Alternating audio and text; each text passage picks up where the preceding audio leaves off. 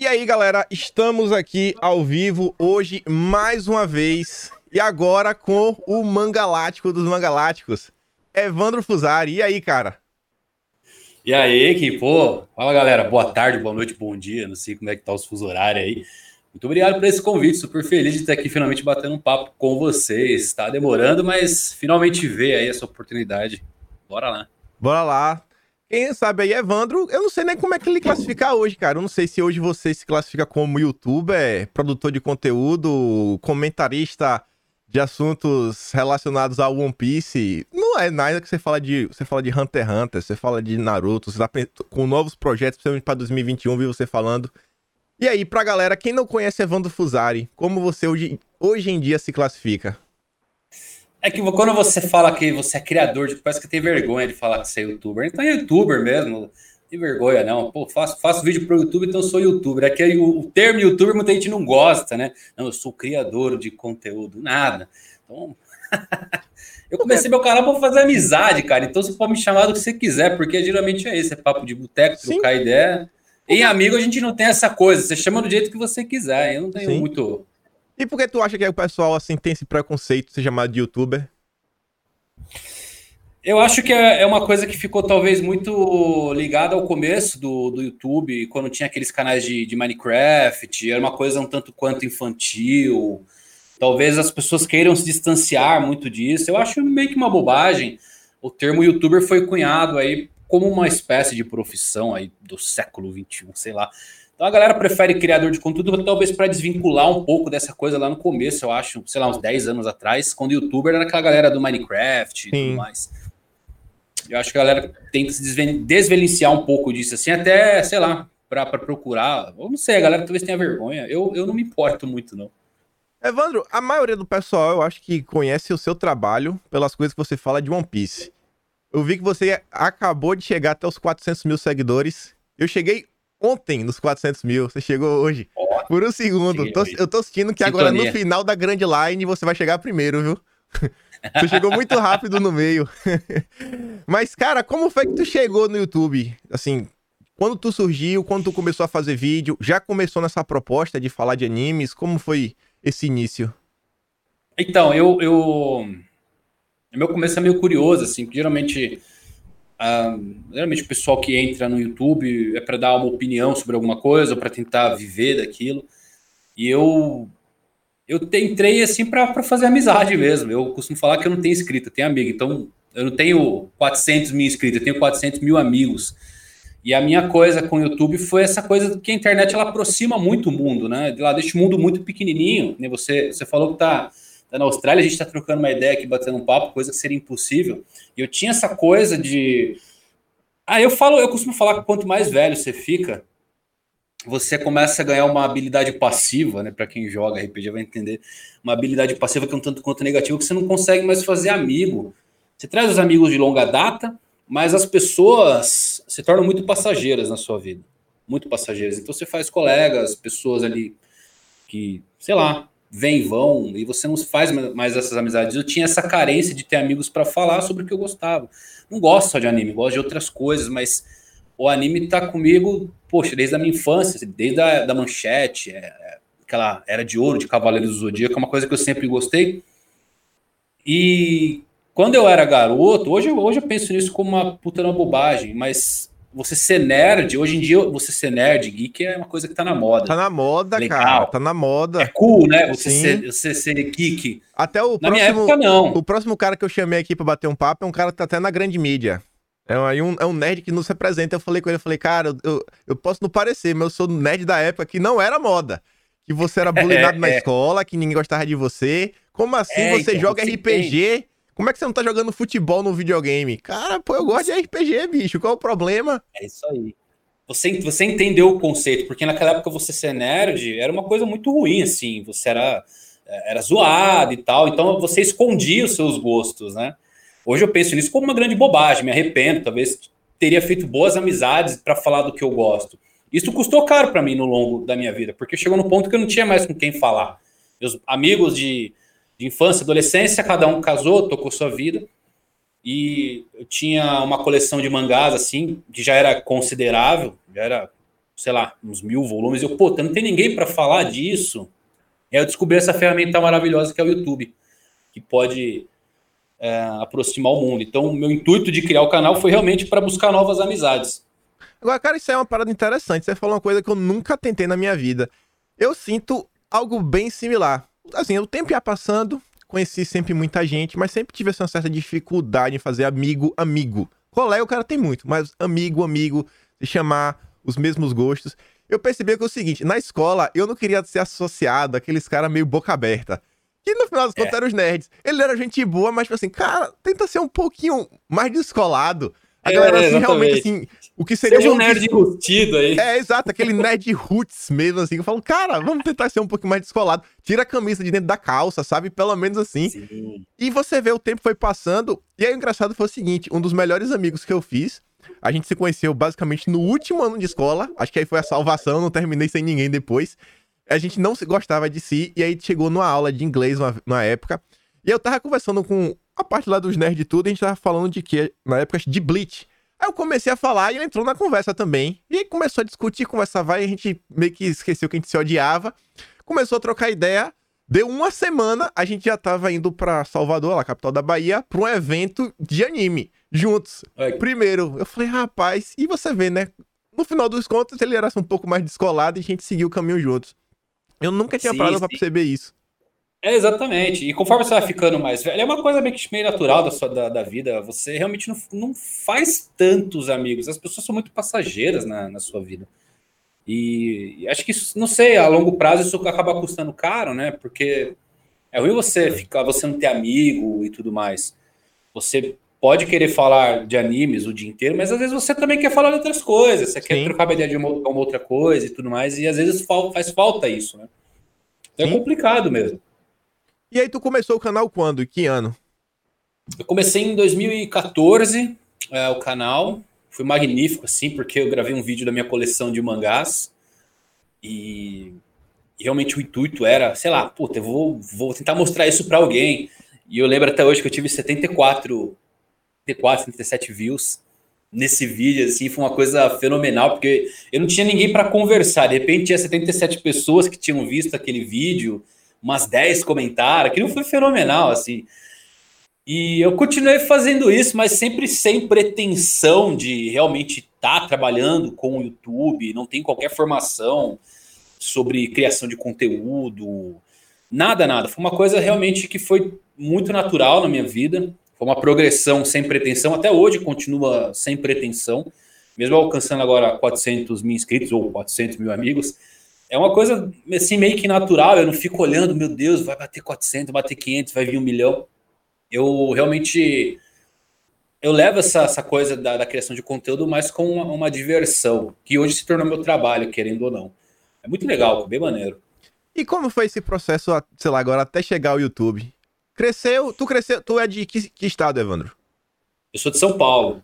São Paulo capital mesmo, do interior? Sou, não, sou do ABC, de São Bernardo do Campo. E aí, como foi essa, essa juventude aí no ABC? Como era aí na época? Eu tava até conversando com um amigo meu, ele falando que, pô, em São Paulo, ele é lá da região mais litorânea. Ele falou, não, aqui rolava os é, fliperama, a gente brincava, rolava um videogamezinho. Anime por aqui era até já é, relativamente bem aceitável na época. E aí as coisas foram indo, indo, indo, indo. Aí assim, como era, como foi, sei lá, a juventude aí no ABC em São Paulo?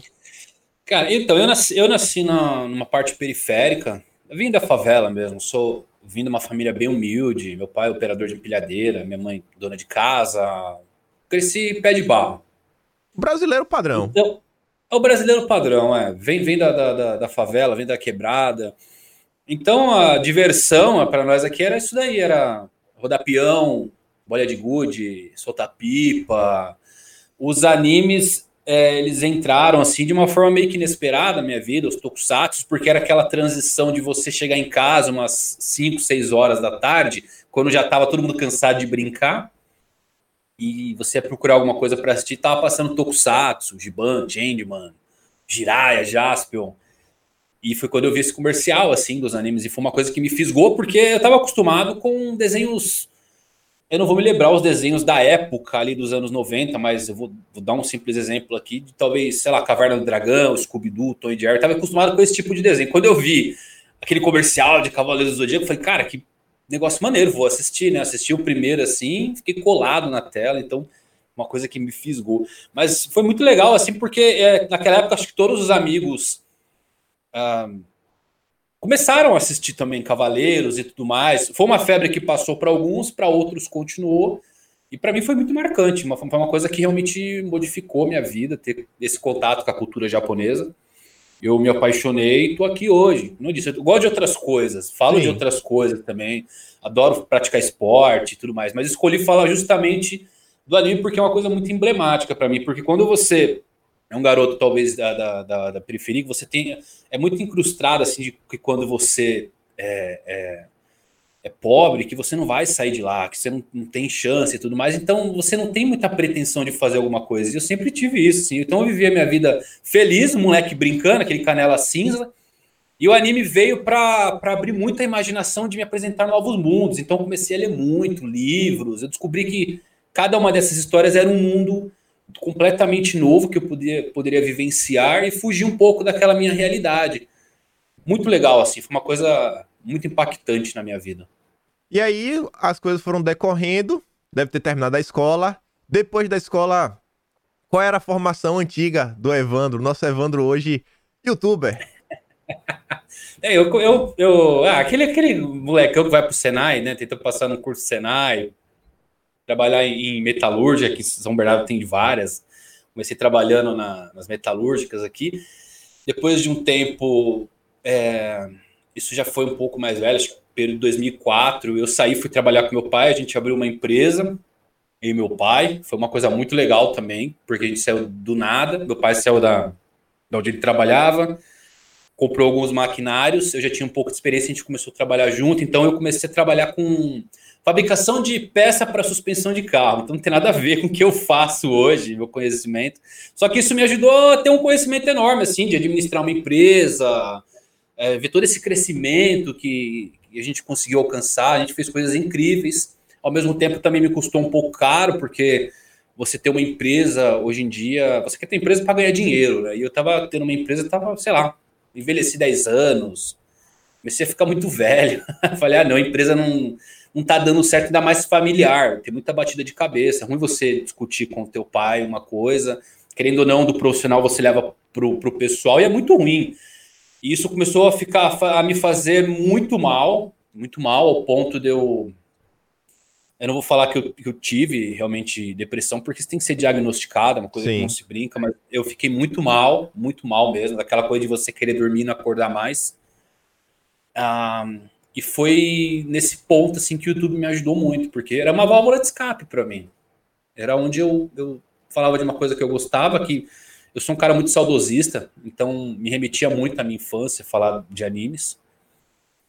E foi muito bom, assim. Então essa transição foi meio que natural, porque eu comecei a fazer vídeo sem pretensão, e a galera começou a gostar, começou a gostar, foi indo. Acho que em 2000 eu parei, parei acho que um ano de fazer vídeos. Em 2018 eu voltei. Em 2019 o canal deu uma crescida. E foi ali que eu ganhei meu primeiro dinheirinho, assim. Falei, ah, meu, quer saber? Eu falei, pai, tô saindo fora da empresa, vou deixar para você. Tô sempre aqui te ajudando, mas acho que vai ser mais saudável pro nosso relacionamento. E tô aqui hoje, vivendo praticamente do YouTube, não faço nenhuma outra coisa. E quando tu falou para teu pai, meu pai, eu vou fazer vídeo no YouTube, ele olhou aqui e falou: Meu filho, você tá doido? O que é que você. O que é que tá acontecendo? Você não quer tirar umas férias a... de um mês não e voltar? O pessoal tem muito essa curiosidade, né? Como é que a família reage quando se fala que você vai. Eu acho que existe sim um choque, porque talvez eles não entendam. É, nossos pais, eles não entendam tanto essa coisa da, do alcance da informação, de você fazer um vídeo e tudo mais. E eles não entenderam. Falar, pô, como assim você vai fazer vídeo, né? Tu faz amortecedor de carro. Então teve esse choque, assim, mas eles me apoiaram, foram bem bem tranquilos, assim. Falar, ah, vai, você vai te fazer melhor, vai fundo, mas também está sempre aberta aqui as, as portas para você voltar. Eu recebo muita mensagem de, pô, de advogado, de médico. Eu recebi de juiz, cara. O cara queria mudar de profissão e fazer vídeo para o YouTube. Então a galera tem muito disso. Às vezes você é, estuda a tua vida inteira, é, sei lá, 5, 6, 7, 10 anos estudando, aí você começa a trabalhar, de repente aquilo não é o que você gosta, e você só trabalha realmente porque você não tem outra oportunidade. E eu recebo muita mensagem assim das pessoas. E eu sempre encorajo, falo, meu, você para você fazer qualquer coisa no YouTube, você não precisa largar o teu emprego, largar o teu estudo. Eu continuava trabalhando, eu acordava quatro horas da manhã, fazia meu roteirozinho, gravava, levava para a empresa, é, editava, era sete mil, oito horas, tá, porque a edição era bem mais simples. Oito horas estava finalizado meu vídeo, depois eu trabalhava normal. Então dá para você conciliar muitas coisas. Eu falo que realmente essa coisa de você criar o conteúdo, independente de qual seja, você falar de uma coisa que você gosta, não importa se é religião, se é política, se é anime, se é surf, se é de luta, você pode falar do que você quiser, cara, isso é muito legal. É uma coisa que vai te libertar muito, vai abrir sua mente, tenho certeza que vai ser uma ótima válvula de escape. Eu encorajo todo mundo que, que me manda mensagem realmente fazer, mas sempre, sempre, sem pretensão. Você não pode começar nada na sua vida mirando dinheiro. Você não pode falar, vou entrar para o YouTube para mim ganhar dinheiro. Não, aí você começou completamente errado porque você vai se frustrar. E a frustração, às vezes, é pior do que a que você tinha anteriormente. Eu também acho isso. Eu, quando comecei no YouTube, eu não tinha nenhuma pretensão de falar assim, ah, vou fazer aqui, meu canal vai crescer, nem nada.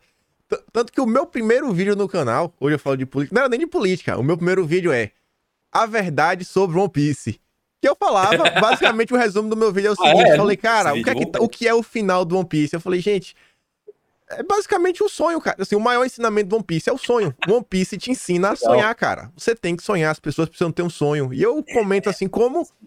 Pra mim, One Piece é uma parada massa, né? Já falando aqui um pouco até de anime.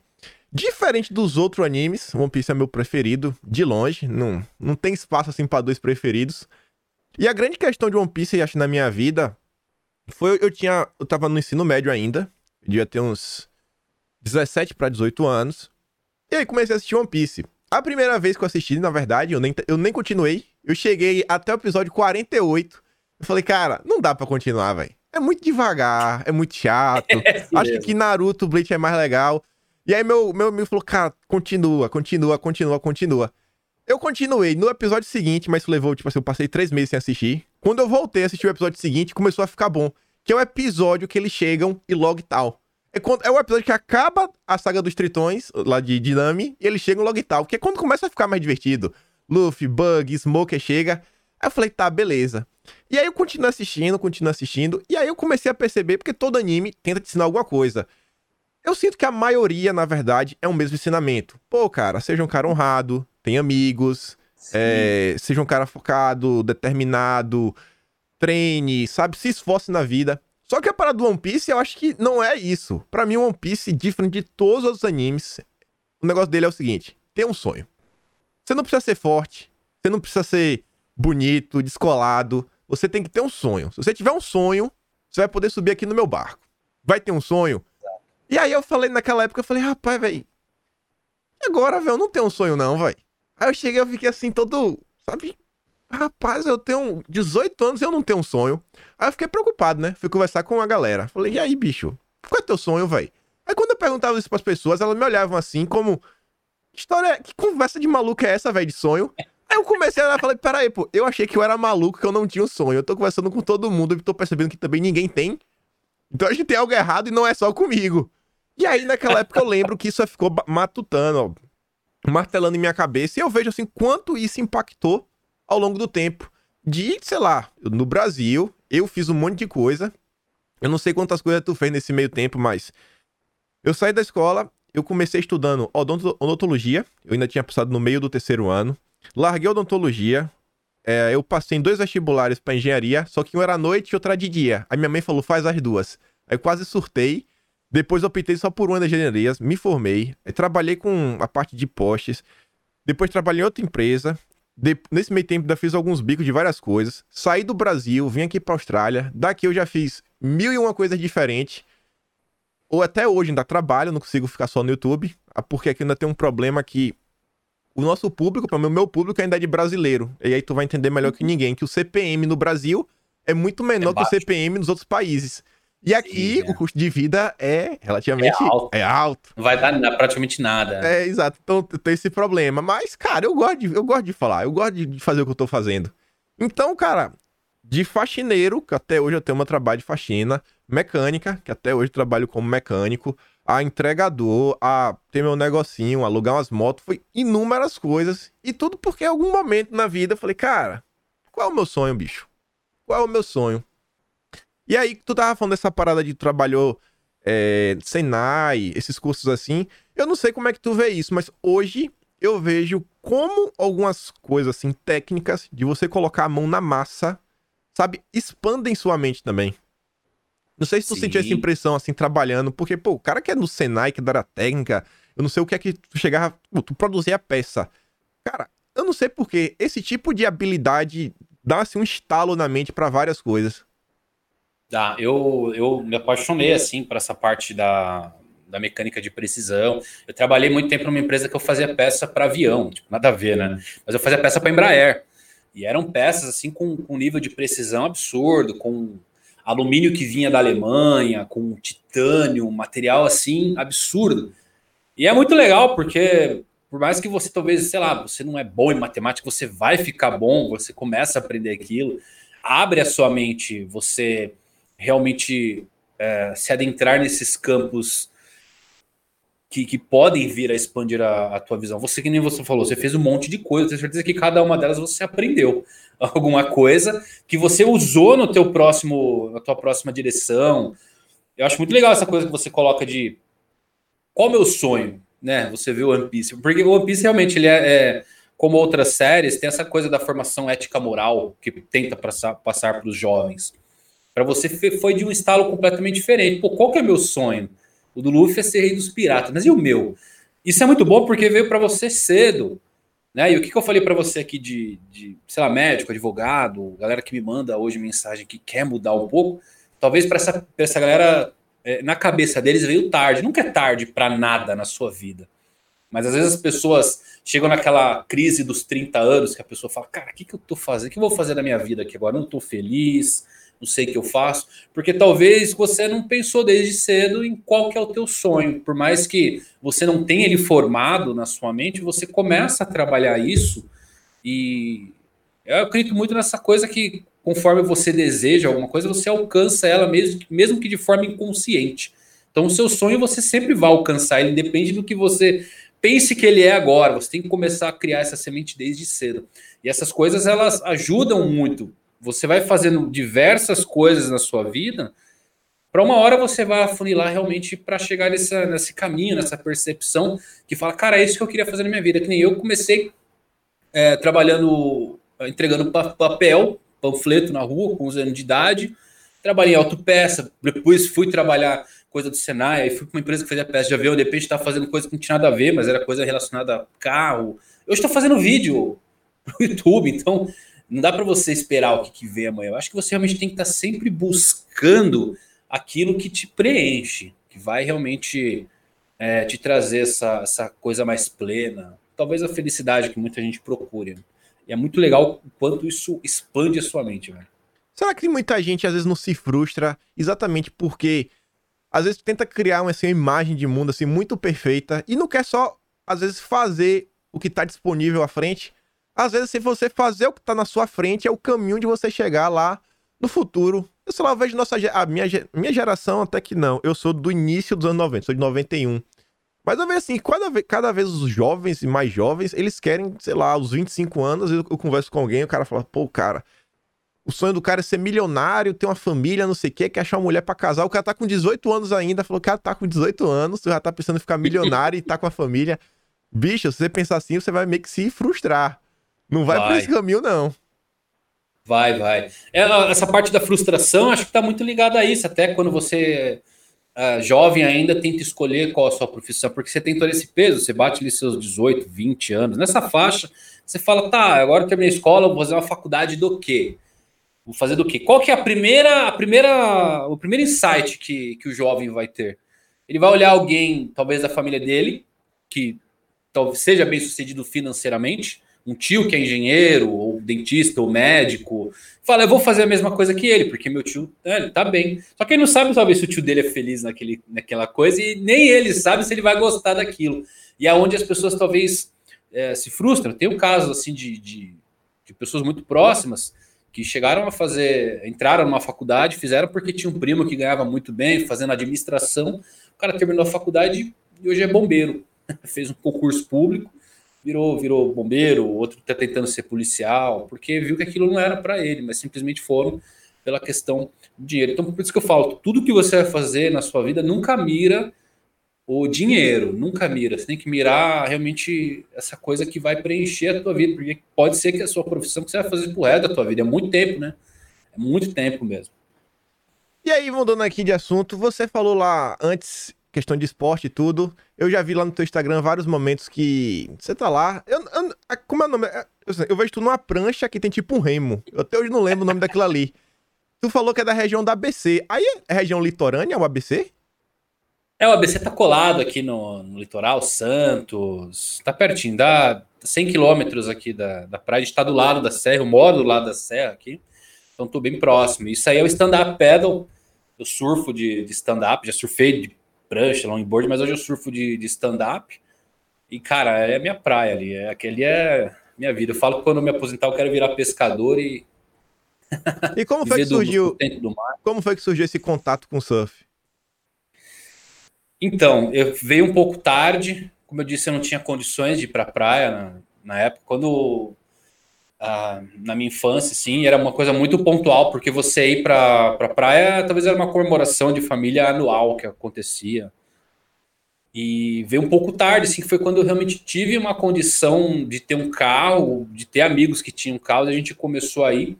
Sempre gostei do mar. Quando eu ia, mesmo criança, ficava o dia inteiro, você aparecendo um camarão de dentro da água.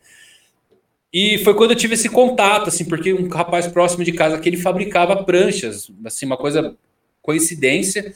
Falei, ah, quer saber? Eu vou comprar uma prancha para mim e vou tentar ir para praia. Comecei aí, tô aqui até hoje. Isso aí foi acho que em 2010, 10 anos mais ou menos que eu, que eu tô surfando e tal. E esse contato com o mar só aumenta. Então eu virei um cara muito da natureza, assim.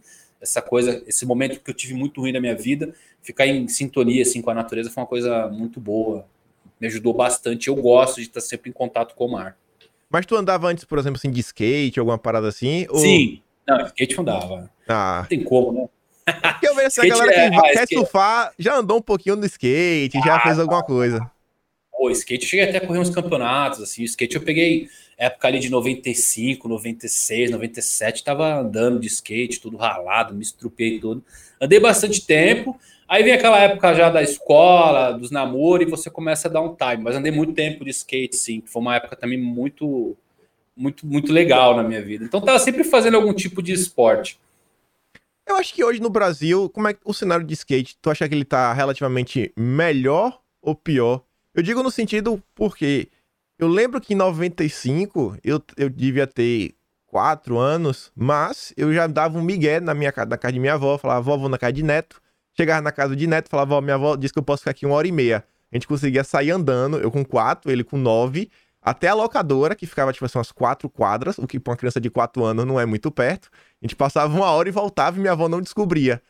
Só que hoje eu acho que, assim, para pessoas ir pra rua, deixar o filho ir pra rua, andar de skate, isso fica bem mais complicado. Fica, fica. Na minha, pelo menos, acho que na sua época também era bem tranquilo, assim, você, você ficar na rua, criança e tudo mais. Hoje em dia você não dá para deixar uma criança na rua. É, inclusive é muito carro hoje em dia.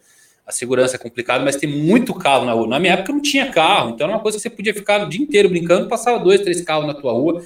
E o cenário hoje de skate, igual você perguntou, eu acho que óbvio que a gente tem internet, que é uma ferramenta que expande muita coisa, como eu disse, aproxima o mundo, mas não é como foi esse hype ali dos anos final dos anos 90, 2000 a gente tem bons representantes, acho que as mulheres detonam bastante no skate, mais até do que os homens aí.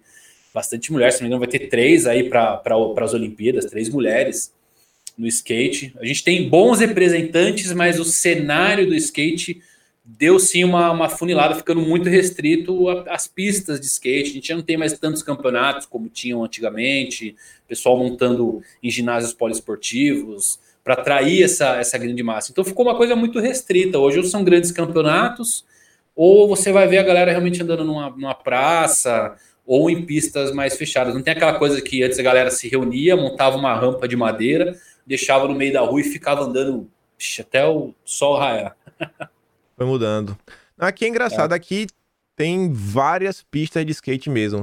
Pô, eu lá em minha cidade, sou de Feira Santana, na Bahia, eu acho que a primeira pistazinha foi ser construída 2010. Construiu assim um Ralph que devia ter 1,20m de altura. E era só isso daí. Você ia, voltava e acabou. Aqui é tanto lugar que você vai, realmente você vê que o pessoal fez pra skate, várias ball, sei lá, aquelas piscinas grandes, uhum. uns Ralph gigante, né? várias coisas. Você fala assim, rapaz, em todo lugar. Pista pública, assim, que a própria prefeitura faz diversos e diversos parques. Aqui eu aqui, vejo como é fácil aqui, praticar esporte. É, então, aqui já, aqui em São Bernardo mesmo, a gente tinha muitas pistas, muitas, mas o que aconteceu? Uh, vizinhos começaram a reclamar, né? Começaram a reclamar porque juntava talvez pessoa não tão bem intencionada. Aí começaram a fazer reclamação, infelizmente a prefeitura foi fechando. Então hoje, de grandes mesmo, a gente conta nos dedos aqui de, de pista. Mas antes, assim, cada quadra que tinha, tinha uma pistinha montada para a galera, mas é, infelizmente, infelizmente não deu certo, porque muita reclamação, o vizinho não gostava, achava que era tudo mau elemento. Porque o skatista, por si só, ele tem aquele jeitão, né? Roupa é. larga, camiseta larga, boné ao contrário. O pessoal olhava, dava aquele choque falava: ah, não, esse mau elemento aqui não, independente do que o cara tá só andando de skate. Aí foi fechando. É uma, e é uma pena, assim, porque, é, querendo ou não, é uma coisa que ajuda muito, né? O jovem, é uma coisa meio cultural. O skate tá, tá presente para. É uma coisa muito fácil, muito acessível para as pessoas que são de baixa renda ou mesmo pessoas. Não tem, não tem diferença. Um skate no teu pé ninguém sabe de onde você vem. A classe é a mesma. Você anda de skate bem ou você não anda. E é isso. E isso fecha um pouco essa, esse acesso. É muito, muito ruim. E mudou muito. Mudou muito, assim, da minha época para hoje. Realmente complicado. Volto falando agora na juventude. Terminou aí, estudou o Senai. Você falou que veio dessa geração lá do pessoal da Manchete. Terminou a Manchete. Deve ter assistido, sei lá, tinha mais nada para assistir. Acho que quando a manchete acabou, migraram pra Rede TV. Eu lembro que a Rede TV ainda chegou a passar um pouco de Hakusho, chegou a passar um pouco de Jiraya. Mas depois meio que o cenário desaparece, aí depois volta na Bandeirantes, com aquele Dragon Ball da tarde, o Band Kids. Eu acho que, eu não sei se vai ser seu caminho, mas o pessoal que é mais das antigas, é, eu acho que voltou um pouco pro mercado, pelo menos o que foi me voltar pro mercado dos animes foi sempre a paixão por Cavaleiro do Zodíaco e o trabalho da época do pessoal do RMVB. Eu até costumo falar que essa turma do RMVB formou uma turma ao redor do Brasil. One Piece Project, Naruto Project, Beat Project. Esse pessoal fez um trabalho que eles não entendem o que eles fizeram na época. Eles deram essa. Foi uma fagulha muito grande, assim. Foi mais ou menos ali no advento dos anos sei lá, 2000, 2005. É, lá por aí. Né? Nessa época, de, ali 2005 até 2010, os projects realmente. Era, era o que eu acessava. Eu cheguei. Eu, eu assisti muita coisa. Chegou um momento da minha vida que eu dei aquele time. Acho que é uma, uma, uma pausa natural que você dá. É malandro não para, malandro, malandro dá um tempo, dá um né? assim que funciona. É, então eu dei um tempo do, dos animes, não estava acompanhando muitas coisas que saíam, comprava meus mangás, mas anime. Até nesse período você assistiu, tinha na TV aberta, ou você comprava os DVDs. Mas eu tava lá todo ano, assim, melhores animes de 2004, 2005, procurando qual que era o melhor anime do ano. E geralmente era informação nesses fóruns, nesses sites, aí a galera disponibilizava muita coisa legal. Realmente eles foram importantes, principalmente, é, eu acho que para Naruto, que foi, foi um bom absurdo aqui no Brasil, deu aquela reacendida na chama, na fagulha ali da, da, dos, dos nerds, dos otaku. Então, Sim. Naruto foi muito importante, assim, para a formação de, de, de, muitos novos fãs. É uma grande geração que foi formada, e sem dúvidas, graças a esse, esses grandes sites. One Piece mesmo, One Piece demorou um pouco, até hoje, assim, One Piece tá. Agora que tá começando a talvez pois ter é, um cara. destaque. Eu não entendo isso. Eu não entendo é, isso. Então. Eu nunca fui de rodar pra... muito o mundo. Eu só vim aqui pra Austrália onde eu moro. E a primeira vez que eu fui para outro país foi em 2019. Eu fui passar férias na Tailândia, porque é muito barato mesmo. Aqui na Austrália e na Tailândia, se você vai numa loja de, de nerd, de anime, qualquer coisa, é 50% da loja de One Piece e o restante do resto. É 50%. Fora as lojas que são 100% One Piece. De, assim, a galera não conhece Dragon Ball. Pode... Alguns conhecem. Mas, por exemplo, minha mulher, ela não conhece, ela sabe o que é Dragon Ball, não sabe o nome de Goku, não sabe o que é Naruto, mas One Piece ela conhece os personagens, ah, não sei quem. Como é que tu sabe? Ah, sei lá, meu primo assistia quando a gente era mais novo. Falei, é, tá, beleza. Já no Brasil não tem essa coisa, né, com One Piece. One Piece não teve uma grande, uma grande era dos piratas, né? Não viveu uma grande. É, não, não quer dizer que tenha poucos fãs. Eu acho que agora a fã do One Piece está tá atingindo os picos incríveis que sempre mereceu ter.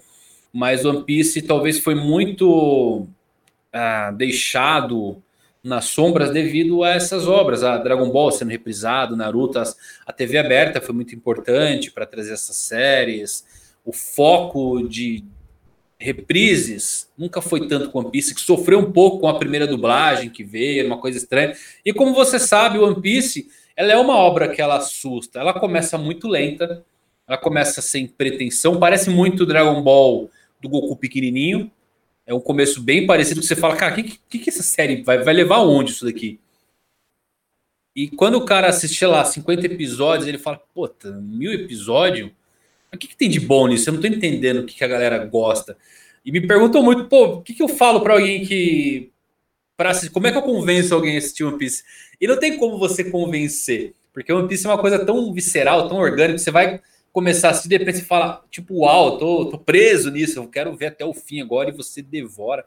Então, acho que o One Piece sofreu muito, assim, com essa coisa de espaço na, na TV aberta, talvez não tinha tantos fãs, porque nessa época você tinha outras grandes obras que estavam com um hype muito elevado e preenchiam ah, o que, que o fandom queria, essa coisa do entretenimento, entendeu? E o One Piece hoje realmente está tendo seu grande destaque aqui no Brasil, felizmente merece, querendo ou não, é a maior obra já feita no mundo, não tem para ninguém com One Piece.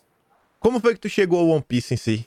Chegou nela como, assim, do, pesquisando melhores animes do ano e alguém falou, é, One Piece. Não, não, meu contato com One Piece foi, foi em 97, meu primeiro contato com One Piece. Foi através daquelas revistas sem banca de jornal. Nem tem banca de jornal mais. Eu comprava revista, porque naquela época não tinha internet, não tinha. Era aquelas revistas herói? Já tinha. É, já tinha o computador, era só que era aquela internet de escala, né? Aquela. Você tinha que desconectar Sim. o telefone. Não dá para navegar, não tinha conexão boa. E eu comprava, e as informações que eu tinha de animes eram basicamente dessas revistas. Então, One Piece saiu em 97, o mangá, e eu comprei uma revista que estava falando dessa nova série de um pirata de borracha. Achei estranho pra caramba, não gostei da arte, achei a arte horrível, porque naquela época você tá acostumado com Dragon Ball, com é, Cavaleiros, que tinha aquele traço mais característico dos animes, e o, o Luffy com aquele olho feio pra caramba, estranho, aquele braço fino. Eu falei, cara, que desenho estranho, né? E era a grande aposta da Jump. Foi meu primeiro contato. Não sabia muito da história, mas eu fui, eu tive acesso a uma fita de videocassete. Nossa. cassete onde é? Em 99 para 2000, que foi quando saiu o anime, eu tive acesso a uns, acho que cinco primeiros episódios de One Piece. Assisti, achei ok, porque era pouca coisa. E depois disso, aí foi vindo, veio esse advento dos DVDs, aí eu comecei a comprar DVD, fui comprando, eu comprava DVD, assim, o mangá eu passei muito tempo depois, foi mais, vou ser sincero, quando eu comecei a fazer os vídeos, porque antes era só anime, eu comprava, hoje eu devo ter, sei lá, uns, uns 100 DVDs de One Piece, porque na época que você comprava, você comprava DVD com uns 3, 4 episódios, era um absurdo naquela época, 15 pau no DVD e tinha 4 episódios, e devo ter uns 100 DVDs aí, tudo desbotado de One Piece. Então, o meu contato foi, foi assim, 97, 99 e nunca mais parei. Mas é aquela coisa. É, o One Piece eu comecei realmente sem compromisso, sem achar que me tornaria um grande fã, mas sempre nessa curiosidade. O Oda ele vai construindo muito bem o mundo, ele vai deixando mistérios no ar, cliffhangers, ele constrói bem os personagens. Aquela cena, eu acho que o que não me fez desistir de One Piece foi a cena do Luffy com o Shanks, que para mim é uma cena muito emblemática. Sim. E aquela cena, assim, mexeu comigo, sabe? Eu falei, cara, eu quero ver aonde que vai sair, eu quero descobrir o que, vai acontecer. Então, você vai seguindo, e quando você se vê, você tá completamente fisgado, assim, pelo mundo que é One Piece. É fantástico. Não tem como descrever para alguém que queira começar o que, que é One Piece. Não tem. E como, onde foi que deu o estalo? Que deu assim, aquele estalo que o cara bate assim, fala, rapaz, o olho tá começando a ficar suado aqui. Eu tô começando a me empolgar. Quando foi aquele, aquele momento assim na série, falou, agora eu não paro mais. Eu, eu acho que o. Ah, meu arco preferido é Lobby, né? É Tem muita mundo. coisa. Quem, quem, é, quem discordar não... é maluco. Isso aí não, não, a gente não discute. Tem como? Ali, ali é onde você pode falar, você pode ser o cara mais durão, que você vai chorar por um, por um navio 2D, bicho. Navio 2D, como. nossa. É, a bandeira sendo queimada, Luffy versus Soap, Nico Robin. Ali eu falei, cara, que fenomenal isso, sensacional, incrível. Mas antes mesmo em Arabasta eu já tinha gostado do arco de Alabasta, quando começou a expandir um pouco mais as frutas, a Akumas no Mi. Então, o One Piece tem a, a, Nami, né? O próprio Arlon Park, a cena da Nami é muito tocante também. O One Piece ele tem muitos, muitos episódios, mas sempre tem aquele pontual que vai te falar, cara, que sacada incrível que foi feita nessa série que não tem nenhuma outra. E você começa a assistir mais e mais esperando que venha mais dessas coisas. Então hoje os fãs sempre esperam aquela cena que vai fazer você chorar, se emocionar, ficar empolgado. Eu acho que realmente quando eu, eu me completamente fisgado foi em Enies Lobby, que é meu arco favorito, sem dúvida. Enies Lobby, aquela, aquele arco é sensacional, acho que do início ao fim. É. Toda a história, aquela briga da tripulação, pô, e o barco. Aí você vê que assim, pô, o cara conseguiu transformar um barco, um pedaço de madeira, em um ser vivo, ente máximo da tripulação. Tá até aqui, ó, na gravação. É porque a câmera que tá aqui contigo é diferente. Mostrar aqui pra tua câmera, aqui, ó. Eu tenho o. O Mary. Mary um amigo meu da Nova Zelândia, ele quando foi no Japão, eu falei, cara, tu vai ter que me trazer algum presente de One Piece, não quero saber o que tu vai me trazer. Aí ele me trouxe o Mary, eu falei, pô, não tinha como ter sido melhor. Mas você vê, cara, tudo que aconteceu ali, a questão, realmente, aquela cena da bandeira que ele chega pro Soul King, Soul King, destrói aquela bandeira ali, na moral, ele vai lá e tal, aí fala, é, Robin, diga que você, você quer viver. Tá louco. Que é legal, eu recebo muita mensagem, assim, muita. Eu acho, eu acho isso, sei lá, acho uma coisa meio maluca, absurda, mas eu recebo mensagem de cara fala: Meu, eu não assisto One Piece, mas eu assisto seus vídeos. porque ele gosta, porque geralmente eu pego as partes mais legais para fazer os vídeos, né? E aquilo fisga novos fãs, mesmo o cara não gostou, mesmo o cara entrou ali no canal por causa de um vídeo de Hunter x Hunter, de Berserk. Ele fala: Eu não assisto, mas seus vídeos eu assisto, eu a partir de agora eu vou começar a assistir One Piece. E a galera embarca na jornada aí e sempre volta lá e fala, cara, por que, que eu não, não, não vi One Piece antes? É incrível mesmo, a composição desse mundo não tem nada parecido. É fenomenal, muito legal.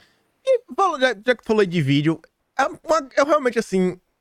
Eu, eu não sei como é que descrever isso, mas esse negócio assim do apresentador de conteúdo não, não existe assim uma fábrica para treinar, não tem uma fórmula certa. É como se fosse dependesse do carisma de cada, de cada um, de quanto de quão simpático você é, diversos elementos que você coloca juntos até se formar aquela massa e você falar, pô, isso aqui é, é muito interessante.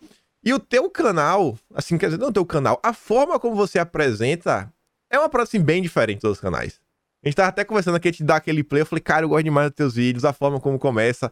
Até as musiquinhas. É, aquela.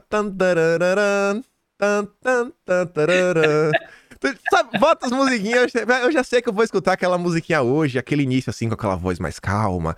Que você tá vendo que vai construindo quase um, uma poesia, um poema. Como foi que chegou nesse ponto? Você gostava de escrever no passado? Ou, sei lá, foi aquela experiência meio que acumulada ao longo do tempo? Sempre foi um contador de história? Eu acho que. Ah, eu sempre gostei de mestrar RPG e tal, mas se você pegar meus primeiros vídeos, eu sou, eu sou meio durão, é, falando assim, aquele cara mais travado. Esse processo de você se soltar para falar numa câmera é uma coisa bem natural que vem realmente com, com o passar do tempo. Eu acho que o grande diferencial, essas coisas que as pessoas falam, que eu realmente gosto de romantizar as coisas, eu, eu escrevo, sou um escritor amador, então tento trazer essa parte da romantização que eu adoro para os vídeos de One Piece. É onde eu pego. E tem toda essa coisa da apresentação. Teve um cara que me falou, pô, esse, ele me comentando que ele estava assistindo um vídeo, o pai dele falou, pô, esse cara parece que ele está apresentando um TCC para fazer o vídeo. E eu recebi muita mensagem no começo, falei, cara, eu não gostava do teu vídeo, que é um vídeo um pouco mais sério. Eu não gostava. Hoje eu gosto, porque quando eu entrei no YouTube, talvez a galera que apresentava muito essa coisa dos animes era aquele cara que fazia mais um personagem tal, que fazia cara e falava, sabe? Então tinha essa coisa caricata. E eu entrei falando sério, por quê? Porque eu não eu não menosprezava a pessoa que eu estava mostrando naquele vídeo. Eu não menosprezo. Eu não estou tratando você como uma criança. Depende de você ter 12 anos. Eu estou falando como se fosse conversando com um amigo, realmente. Eu tenho um, um papo de boteco. Eu gosto de falar que é uma conversa descontraída entre amigos. E eu fui é, aos, aos poucos aperfeiçoando isso. Óbvio que tive críticas e é, críticas boas você sempre tem que absorver para realmente ir melhorando e tudo mais.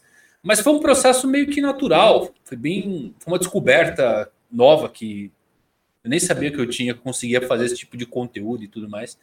Eu cheguei nesse ponto realmente de bater um papo com a galera. Eu troco ideia. É isso que eu tento fazer nos vídeos. Apesar de começar sempre dar aquela romantizada para ficar aquela coisa mais épica, os vídeos eu sempre tento realmente passar o que eu tô sentindo ali. Eu não, não sou um personagem, não, não deixo aquela coisa caricata e não subestimo quem tá assistindo. Então, é sempre de igual para igual, que eu tento falar nos vídeos. Conforme o tempo vai passando, o que é que tu acha assim que tu foi aprendendo? Deixa eu tentar te dar um exemplo do que, assim, do, do meu lado, que eu faço muito vídeo sobre política. É, os meus vídeos, eu não só ligo a câmera e falo pra galera. Eu sempre gosto de pegar as notícias e coloco. Então, sei lá, no início, se eu colocava uns 10 slides, umas 10 notícias, fotos, hoje, às vezes, eu já cheguei a fazer vídeo até fiz os especiais agora de final de ano, que foi o retrospectiva do ano. Como eu, todo meu vídeo tem um PowerPoint no final, eu cheguei a compilar. E aí o ano de 2020 resumido em 1225 slides, se eu não me engano. Então, Uau. eu gravei cinco vídeos, dá-se na média uns 250.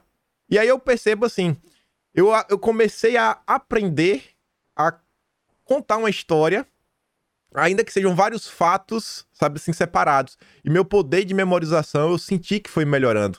Então, por Sim. exemplo, meu normal um vídeo de 50, é, 50 notícias, 50, 60 slides, dá quase um vídeo de uma hora. E conforme eu vou fazendo, eu já vou construindo uma história, eu vou colocando assim notícias que eu sei que elas vão se conectando, por mais que pareça não que se conecta tanto, mas porque política é aquele negócio assim, mais coisa. E isso foi uma coisa que eu percebi que foi melhorando. O poder assim de explicação, de síntese até hoje eu não tenho. Eu falo às vezes sou muito prolixo. Mas eu percebo assim que são algumas skills, né? Algumas habilidades que você vem ganhando. Sim, é, o que é, é que tu legal. sente que tu assim, ganhou assim ao longo desse período? É o que você falou a verdade. Você, você coloca 10, sei lá, você pega um papel, escreve 10 pequenas frases e você, com aquelas frases, você consegue construir talvez um vídeo de 30 minutos, 50, 40 minutos, apenas falando, pontuando daquilo, porque quanto mais você é, se envolve em um assunto, mais você consegue trazer fragmentos do passado, juntar isso com coisas do presente e talvez é, teorizar para o futuro. Então, isso aumenta muito, cara, o teu poder de alcance, a sua dicção melhora, como você se portar e falar, você não, não fica em saia justa por você ter uma frase e tudo mais. Eu, hoje, eu roteirizo meus vídeos, no começo eu falava de cabeça, vou ser sincero para você, só que para mim a edição ficava um tanto quanto ruim, porque quando eu pegava somente um, sei lá, vou falar de One Piece, o último capítulo que saiu, eu tinha muito aquela coisa de é, e estender para pensar para me falar. Eu falei, cara, eu preciso tirar isso porque é ruim para o vídeo, deixa o vídeo sem dinâmica eu tenho que ficar cortando, aumento. Falei, quer saber? Eu vou escrever tudo antes. Então, eu catava, escrevo todo o meu roteiro, tudo que eu vou falar eu escrevo antes. Já tenho, já sei quantas palavras eu preciso para fazer um vídeo de 10, 20, 30 minutos. Então, todo o meu processo criativo é dessa forma. E, querendo ou não, também aumenta muito minha habilidade para escrita, para me escrever e tudo mais. É fantástico. É realmente solta a sua mente de uma forma que você não dá para explicar para as pessoas é que você fica mais esperto. você fica mais rápido no processamento de informações. Essa é a grande questão quando se faz esse, esse tipo de conteúdo. Eu acho que tu deve ter uma mini rotinazinha, cada um tem a sua, a minha é diária. Todo dia, cara, determinado horário, eu vou sentar, eu vou lá, eu já tenho o meu processo de buscar informação, colocar junto. Você é um pouco diferente, mas eu sei que tem aquele padrão, por exemplo tem o vídeo do mangá da semana. Semana que não tem mangá, o cara fala, pô, já vou ter que pensar que é uma coisa nova. Sim, Aí, é, exatamente. Já, já desse daí. Então, como, como é o processo assim? Tipo assim, tu senta no dia, tu já escreve assim, dois, três vídeos. Tem um, eh, não, hoje é o dia de escrever os vídeos. Amanhã vai ser o dia de gravar, tal. Faz alguma coisa diária. Às vezes, pô, só tem um material para dois dias. Vou ter que dar meu jeito. Como é esse processo de criação de conteúdo? É, uma coisa muito legal, porque eu falo para as pessoas e eles não acreditam, mas eu não sei o que eu vou fazer amanhã, não sei qual é meu vídeo de amanhã. Não pensei nele ainda. Eu vou acordar amanhã cedo e falar, vou fazer um vídeo disso, vou escrever, vou gravar e editar. Meio-dia o vídeo está no ar. É, por quê? Porque quando você trabalha com, com essa criação de conteúdo, e talvez você viva, você começa a criar ansiedade. Então já tem essa blindagem de não ficar ansioso, você ficar pensando o que, que eu vou fazer amanhã, quarta, quinta e sexta, sem entre parafuso. Então o que eu faço? Qual que é a minha meta do dia? É isso, eu vou acordar, vou fazer minha meta do dia. Amanhã é outra história. Claro que tem exceções, porque é, qualquer coisa, qualquer ideia vira uma ideia para vídeo. A gente está falando aqui, sei lá, de Enis Lobby. Me deu uma ideia que fala, vou fazer um vídeo de Enis Lobby. Eu deixo uma anotação mental, coloco na minha agenda, fazendo um vídeo de Enis Lobby. Então eu já tenho aqui um vídeo encaminhado para me usar num dia, por exemplo, que sai da minha rotina, que não tem um capítulo pronto. Então meu processo criativo ele é basicamente dessa forma. Eu não penso muito, óbvio que chega no final de semana, eu também não gosto de surpresas, eu dou sempre uma pesquisada, gosto de reunir, reunir algumas informações, vou anotando, pontuando, e sempre tem aquela coisa ali em estoque, porque tem muito do feeling. Tem dia que eu não quero falar de Enis Lobby, quero falar de Chichibukais, eu quero falar. Hoje eu não quero falar de One Piece, hoje eu quero falar de Hunter x Hunter. Então também não dá para você realmente ficar perdendo muito tempo, porque para mim fazer o vídeo tenho muito essa coisa dessa questão do feeling. Se eu não estou bem para fazer um vídeo, eu não vou fazer um vídeo. Não quero passar desculpa, essa essa vibe ruim. Eu, inclusive vi isso daí no vídeo que você fala dos planos para 2021, que você diz o seguinte que tava pensando, talvez fazer dois vídeos por dia ou aumentar para sete vídeos por semana, um todo dia, mas é, não quer viver só de números e tem essa preocupação da questão do de como não passar se você não, porque tem dia que você não tá assistindo bem. Comigo não tem essa. Comigo tem dia que eu tô chateado. Aí antes de gravar, sei lá. você solta o cachorro. É, eu, não, eu, eu boto e falo assim: não, deixa eu ver aqui alguma. Às vezes até alguma AMV aqui que dá aquela inspirada. É, vou dar play aqui com aquela música. You Say Run. Já assistiu Boku no Hero? Já. A da minha música preferida de soundtrack é aquela You Say Run. Não sei se sabe qual é, que é uma soundtrack que não tem som, não tem nada, que sempre toca com Midoriya. Falo, cara, essa música aqui vai. Já ver se eu consigo aqui elevar minha moral, porque vai ter que gravar. Vai ter que sair alguma coisa, então não. Não. não posso dar mole. Mas essa parada de quando você tá realmente inspirado também faz muita diferença. Muita diferença.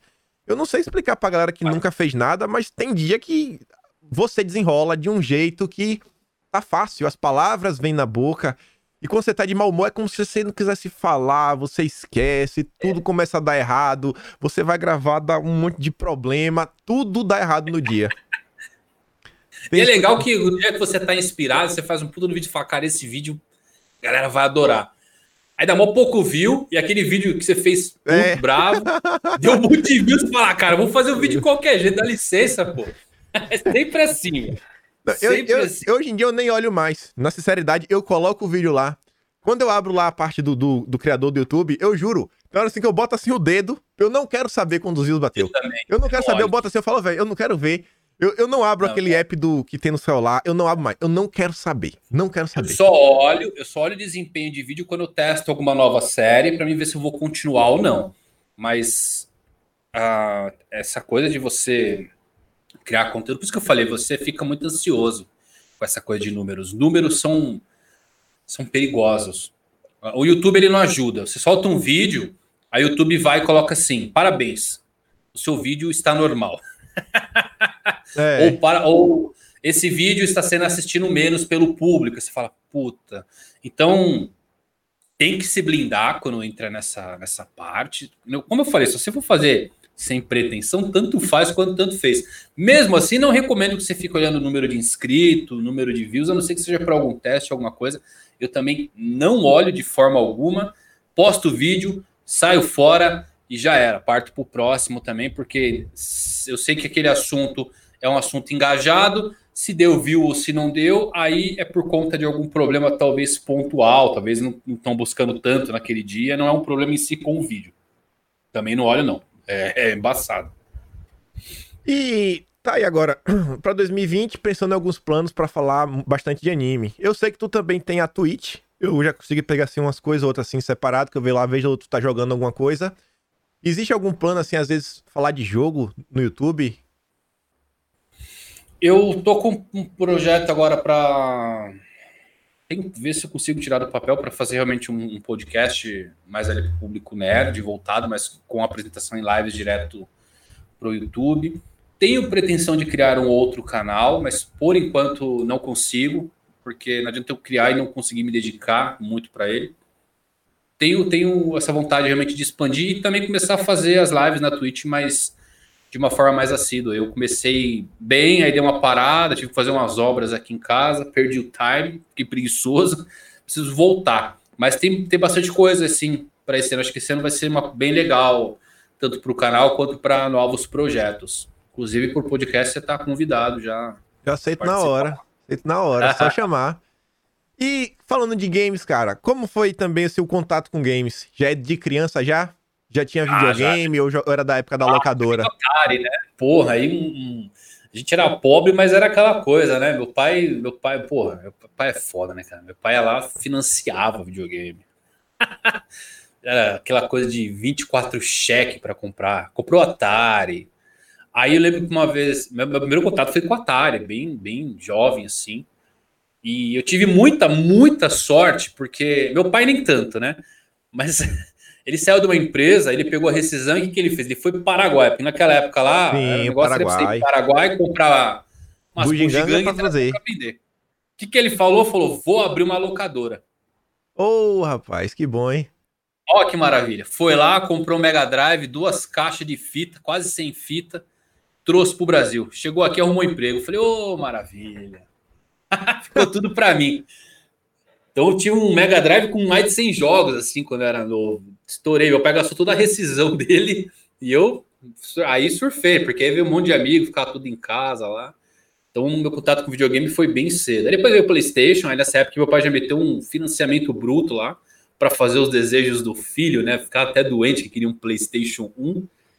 Então, cara, nunca nunca deixei assim de jogar, tava sempre comigo. Joguei todas as gerações aí de, de jogo. E claro, fliperama. Fliperama era doente também.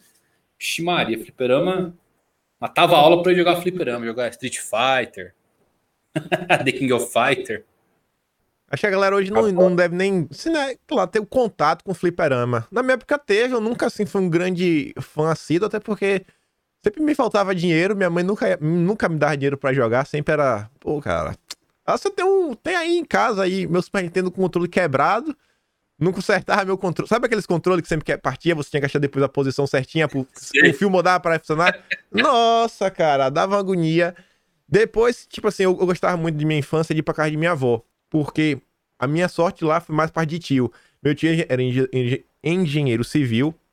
E já em 94, é, ele comprou computador. Já tinha computador, só que em 94 ele pegou um 386. Pô, ele já tinha tido um MSX, já tinha tido um Cobra, que era, pô, ainda era verde, era fósforo verde, não era a tela preta e branca, era o fósforo verde.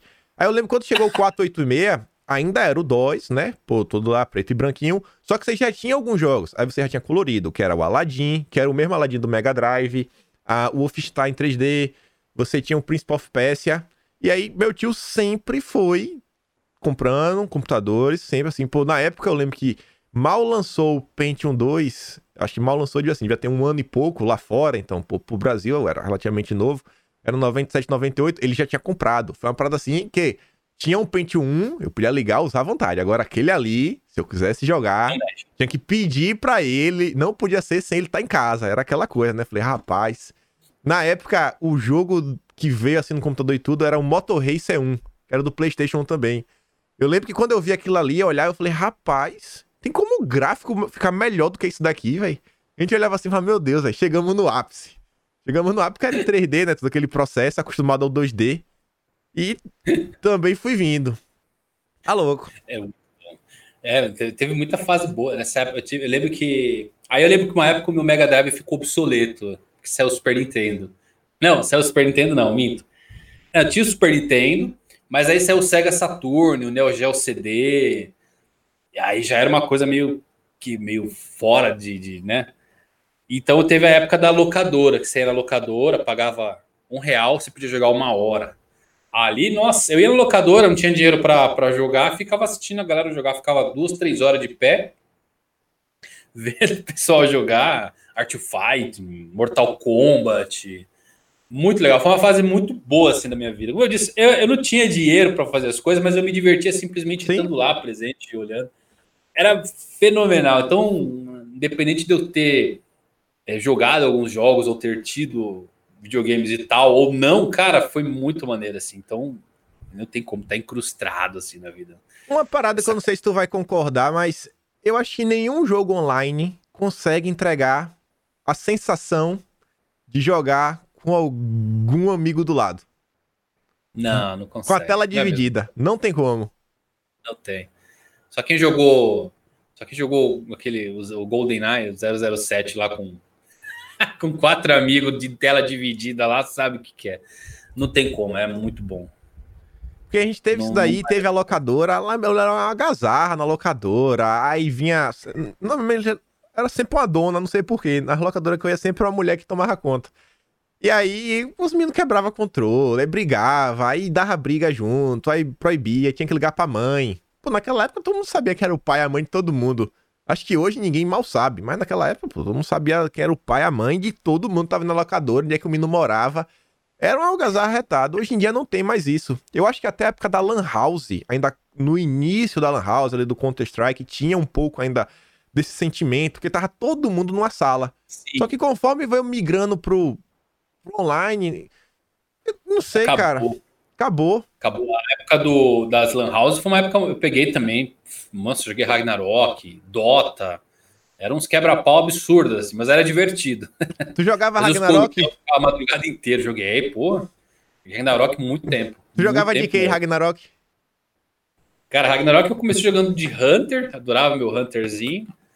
Mas aí veio a guerra e tudo mais, aí comecei a jogar de criador, fiz outros personagens, mas o meu Hunter sempre foi meu principal. Eu adorava jogar de Hunter.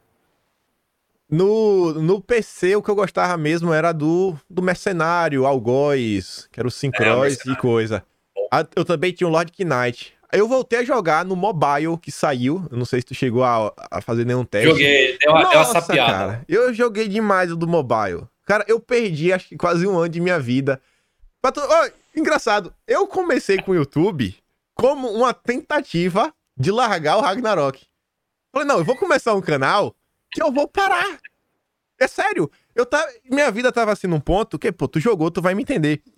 Aqui eu tava 13 horas à frente, então minha mulher sabia que a gente tinha que jantar, porque quando desse 9 horas, eu ia largar ela, ia pra frente do computador, porque quando o dia zerava no Brasil, que era 8 da manhã, ia fazer a rotina diária lá das quests diárias, isso, no dia de terça-feira tinha que subir a torre. Então minha vida tava, tipo, quase que em função do Ragnarok. Eu ia trabalhar, aí eu pegava o celular, tinha o, o, é, acesso remoto, né, pro desktop, que eu abria no trabalho para ficar mudando a posição, vender os loot, porque no, no mobile você podia, tinha quase um boot automático. Que eu falei, cara, eu tenho que parar com isso daqui, bicho, tá consumindo, assim, um, um tempo fora do comum em minha vida. É doença, é, é o jogo, o MMO, ele, ele é doença, eu, eu falo para você, assim, que também tava me afetando, porque eu chegava a dar um chegava no trabalho lá, falou: ó, tem que ir no médico, você é meio-dia, sexta-feira, ia pra Lan House, jogava, cara, é da Lan House no outro dia, no sábado, 6 horas da manhã. É ruim, pô, né? Então, isso acaba afetando você, a tua saúde, teu, teu profissional. É uma doença, é foi doença total. O Ragnarok foi uma coisa que consumiu minha vida. Eu consegui largar a droga, ainda bem, porque tava difícil ali, bicho mas adoro. De vez em quando volto a jogar. O mobile eu comecei a jogar. Comecei a falei, não, vou, vou ficar doente de novo, vou parar. Às vezes eu quero até jogar um. Quero jogar, jogar o WoW. Falo, não, cara, não vou, não vou me embrenhar nisso, porque eu sei que não vai dar bom. Deixa pra lá, já não tenho um passado muito bom com esses jogos aí. Muito tempo da vida gasto no, no, no online, é complicado. Hoje em dia eu tento assim mirar mais no single player. Porque acabou, acabou. Acabou, acabou, é, é isso aí. Acabou, acabou. Aí, eu fico meio nessa. Eu gosto, eu sou apaixonado pela série Souls, né? Dark Souls, Bloodborne. É bom nesses jogos aí que você joga cinco minutos, você fica puto e fala, não vou jogar mais, joga só no outro dia. Esses jogos é bom, você fica bravo, você morre e fala, ah, não vou jogar só amanhã isso aí. Mas essa coisa do online é complicado, né? Hoje em dia tem muito jovem aí jovem. Tem cara batendo, sei lá, 30 anos aí que não trabalha nem nada e fica o dia inteiro em frente ao computador. E já é uma coisa gente. aí que é, é complicada aí. Eu acho que é um problema tá, real da sociedade que muita gente não olha para isso, velho. Sim, eu acho, eu acho que isso daqui uns anos vai ser uma coisa muito grande para se lidar, bem complicado, porque são pessoas que começaram cedo, adolescentes, e estão aí a casa dos 30 anos, não trabalha, não sai de casa, não sai do, do quarto, só sai para pegar comida, volta. E é um problema real isso, eu estou falando porque eu tenho, tenho pessoa próxima assim, de mim que, que acontece isso daí. E é ruim porque aí começa a ser julgado, né? Fala, pô, o cara não trabalha, o cara não sei o quê, já não ajuda muito. A pessoa acaba criando essa, essa autodefesa de ficar em frente à tela do computador o dia inteiro. Eu, como trabalho com isso, é, já fico. Fica saturado, né? Porque você fica toda hora na tela ali. Twitter, Instagram, YouTube, vai no Google, procura alguma coisa você fica um pouco refém. Só que essa galera que fica muito, muito tempo, assim, anos, a gente está falando de anos, Sim. que não consegue largar o vício, isso aí, futuramente vai ser um, um, problema muito sério na vida das pessoas. eu conheço muita mesmo. gente assim, e aí que entra o que eu, tava falando, que eu falei lá no início, é, que eu não sei até onde tu vê a importância desses trabalhos mais manuais, porque eu tenho vários amigos nesse estado. Aí, às vezes, o cara até se forma mas, tipo assim, cara, o que é que tu realmente sabe fazer na vida? Porque só jogar videogame não é nenhum skill e hoje em dia qualquer um sabe usar o Word, Excel para ser auxiliar administrativo e não é nenhuma Sim. profissão que vai te dar o melhor dos futuros. Você não vai ficar milionário sendo um auxiliar administrativo. Vai fazer o que da vida então, cara? Quando você. Hoje eu vejo o seguinte: tem gente que às vezes não sabe trocar um pneu, não sabe trocar a resistência do chuveiro, não sabe fazer quase nada. E esse trabalho manual, ele te capacita para tanta coisa diferente que, cara, tu só aprende a fazer e tu não sabe como, sei lá. Tu aprende sabe de instalação que... elétrica, instalação hidráulica, mecânica, tu aprendeu, aprendeu. Não é o não é o trabalho manual, é o mundo real. O mundo, cara, e o, o mundo, ele ele te ensina muita coisa, dá muita porrada. Toma porrada pra caramba aí na vida e tal. Essas pessoas, talvez, faltou um pouco disso, de, de aprender com o mundo. E eles vão aprender da pior forma possível, porque geralmente essas pessoas que estão nessa, nesse esquema é o, é o pai, a mãe. O pai e a mãe não conseguem fazer nada, tem, sei lá, não vou falar pena, mas é, não consegue tirar o filho ou a filha daquilo. Cara, os pais vão embora um dia, tu vai fazer o que da tua vida? E aí? Né? Então, eu acho, eu acho que é um problema muito sério que não é discutido abertamente. Eu não sei nem se tem um termo. Eu sei que no Japão é chamado Nietzsche, essas pessoas.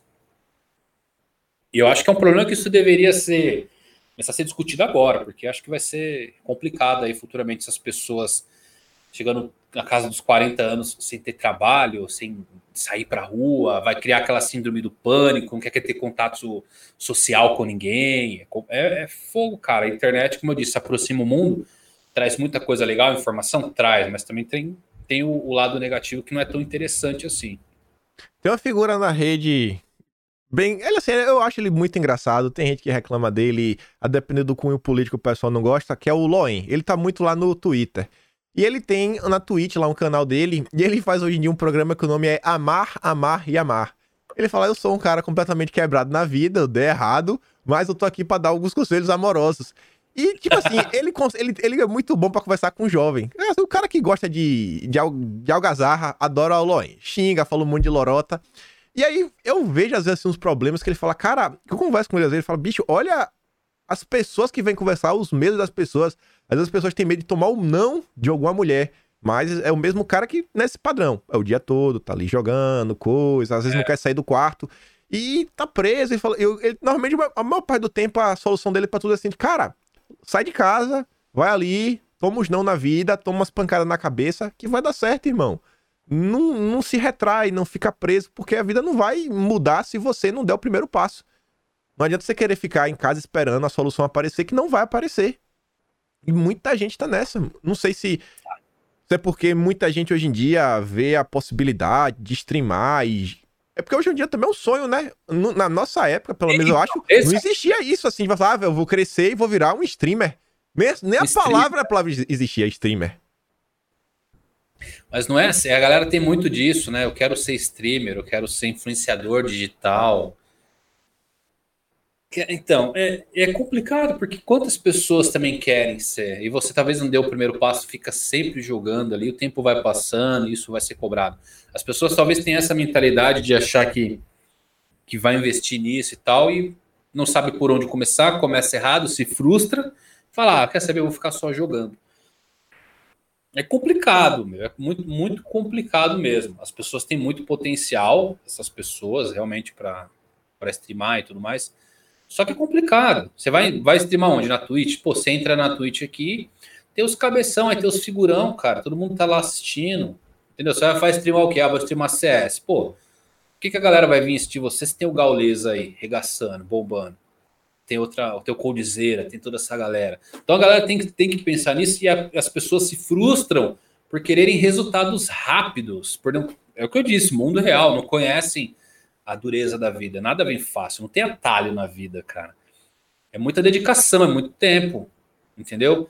Às vezes você vai ficar um, dois, três anos sem ter qualquer tipo de resultado. Só que as pessoas não começam, dá um mês e fala, ah, sei lá, tinha duas pessoas assistindo, não vou mais fazer e para. Talvez, se você insistisse, você, quem sabe, poderia ser o próximo gaulês aí. O Brasil, um fenômeno total. Então, pessoa, as pessoas têm que se dedicar. Elas têm que aprender um pouco sobre dedicação, sobre rotina, blindagem emocional, que é o mais importante, e geralmente o emocional dessas pessoas é a parte mais afetada, porque, como eu disse, sofrem preconceito por, por familiares, precisa de um irmão que, no, que vai falar para o irmão, falar, oh, sai daí e tal, ou o pai ou a mãe que tá, tá cobrando e tudo mais. É difícil, cara. É difícil. É difícil. É, falando de jogo e dificuldade, mudo mais mudando um pouco de assunto, tu falou da, da série Souls. Uma coisa que eu também vejo hoje, ou pelo menos sinto ao jogar, é que os jogos de hoje, assim, meio que ficaram muito fácil. É só meio para você ver a história do jogo, dar assim, uma certa divertida e jogar o próximo. Acho que o Demon Souls, assim, a série como o Dark Souls como um todo, ele tem a, esse resquício do passado. Tipo assim, cara, morreu. Pô, é, morreu. E você, tipo assim, fica com muita raiva, você quer quebrar o teclado, você quer dar murro na mesa. Porque antigamente, é, eu não peguei o Atari, acho que o mais antigo deve ter jogado foi o Nintendinho e o Dynavision, eu não sei qual veio primeiro. Cara, a maioria dos jogos você tinha três vidas e um continue. Passou, acabou, cara. Acabou acabou. Não, não, não tem save, não tem password, não, acabou. Se você quiser jogar, você vai voltar pro zero e você vai de novo. Então, tipo assim, era uma era um sentimento assim que fala: Meu Deus, cara, que agonia é jogar isso daqui. E aí eu lembro que muita gente, muito colega, se você, você respeitava o cara, porque o cara era um jogador bom. O cara pegava aquele jogo, com às vezes uma ficha, coisa, e terminava o jogo do início até o fim. E a gente foi perdendo isso também. Não sei se é tu tem esse sentimento nos jogos de hoje. Eu, du eu duvido, para qualquer um que tá assistindo aqui, eu duvido não vou nem falar você, mas duvido que conheceu um ser humano que fechou Cadillac Dinossauro com a ficha no fliperama. É impossível fechar Cadillac Dinossauro. Você jogava só para chegar o mais longe possível. Era um fliperama incrível. Tem, tem muito dessa sensação, mas eu acho que hoje eles tornam os jogos mais acessíveis para o grande. Teve o Sekiro, que saiu que é da From Software também, teve uma grande treta, né, de jornalistas pedindo o modo easy para novos jogadores e os desenvolvedores falaram que aqui para vocês, ó, easy nada, vai sofrer aí, o jogo é isso aí mesmo, pronto, acabou, não tem essa. Eu acho que hoje os jogos estão muito trilho, né? É tudo em trilha, é tudo pré-determinado, não tem tanta dificuldade assim, é muito muita repetição. O Dark Souls, a série Souls é muito punitiva ela quebra esse paradigma de você achar que você tá bom, porque você vai lá, vou subir 10 níveis aqui do meu personagem, vou lá matar. Você vai chegar lá, tu vai morrer para um hit da mesma forma.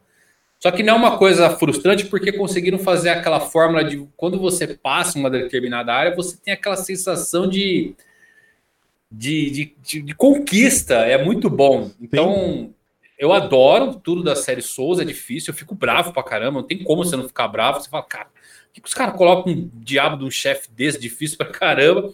E aí você vai descobrindo outras formas de ficar mais forte, de evoluir. Sinto falta, assim, desses jogos um, antigos, mais emblemáticos. Hoje os jogos estão, como eu disse, muito trilho, então talvez não tenha tanta dificuldade. Quando fazem uma coisa com uma dificuldade mais elevada, você vê que não é uma coisa natural. como era nos jogos de antigamente. Antigamente os jogos eram daquela forma e você vê que era era era muito treino, era muita dedicação. Hoje, hoje os caras colocam um jogo difícil, é punitivo, é para te punir, não é para tornar o jogo divertido ao ponto de ser difícil. É simplesmente para te punir, achando que aquilo vai agradar. Mas é a evolução, né? A, as desenvolvedoras estão evoluindo, estão se adaptando. A internet trouxe um novo tipo de feedback que talvez eles não tinham antes. Se assustam a gente teve o caso aí de Cyberpunk 2077, que foi acho que o maior flop da história dos games, um game que estava sendo produzido acho que há sete anos, todo mundo esperando um, um jogão e tal, e o pessoal acho que pensando na questão dinheiro, financeiro, Black Friday, falou, lança, depois a gente lança patch, se deram mal. Foi para lançamento de um jogo que eu já pude acompanhar em toda a minha história de games. Eu fiz uma coisa que eu nunca fiz na minha vida, que foi pedir um refund, né? De, devolve meu dinheiro. Eu devolvi o dinheiro na Steam de Cyberpunk, porque eu não conseguia jogar. Eu nunca tinha feito isso com um jogo antes na minha vida. Nem mesmo os jogos de PlayStation que você comprava os piratão os lá piratão. por dois reais. Nunca fui devolver um. Os caras fizeram isso agora. Por quê? Qual que é a falha dos caras? Aí já é complicado de se chegar nesse ponto, né? Eu cheguei a jogar o Cyberpunk, eu acho que assim, além da questão do do, dos travamentos. Eu não tive problema para jogar, eu consegui jogar, mas eu achei que foi realmente assim um hype muito grande por entrega muito baixa, sabe?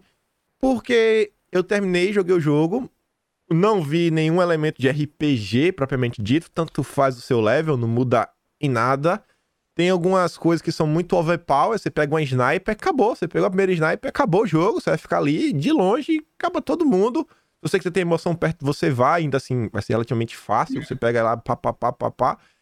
E teve várias coisas que eu não entendi, porque, por exemplo, você pega level matando lá os bichinhos, mas é um level global que você upa lá os atributos. Só que dentro dos atributos tem um level interno. Que eu não entendi muito bem como é que faz para evoluir. A maioria ficou no 3, 4. Acho que o que eu mais peguei foi a parte de atlética, que pegou lá 6. Não entendi como é que funcionava, não fui atrás, o jogo passou.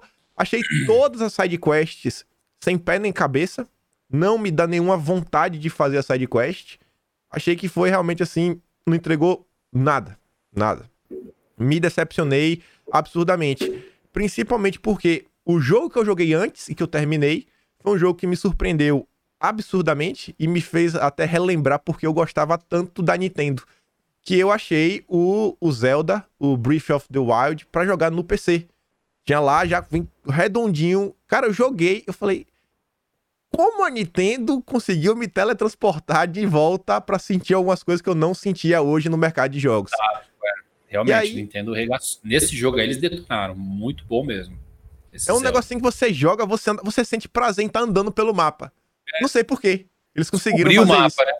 Você ter a descoberta da ambientação e tudo. E tudo. Eu acho que eu, eu, um exemplo de Cyberpunk que eu, eu vi muito, me incomodou, e depois eu vi até pessoas falando isso, a imersão do jogo ela não existe. Eles querem fazer um futuro, 2077, só que eles colocam tanta referência a memes e outras coisas atuais que você fala, cara, mas espera aí, o jogo é 2077, por que eles colocaram tanto, tanto meme, tanta referência atual, né, presente agora, que você fala que você não tem essa imersão de realmente parecer que você está no futuro. Falharam, já, já o Zelda mesmo, você tem toda essa coisa da descoberta, Teve o super lançamento agora de um jogo chamado Genshin Impact, muito legal. Joguei bastante também, enjoei. É um jogo que chega uma hora que você não tem muito o que fazer mais.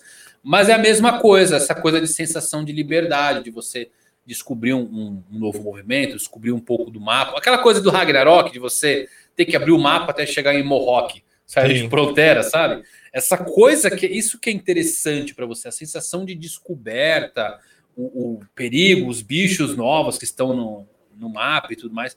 Hoje em dia é complicado você ter um jogo tão, tão atrativo como você tinha antigamente.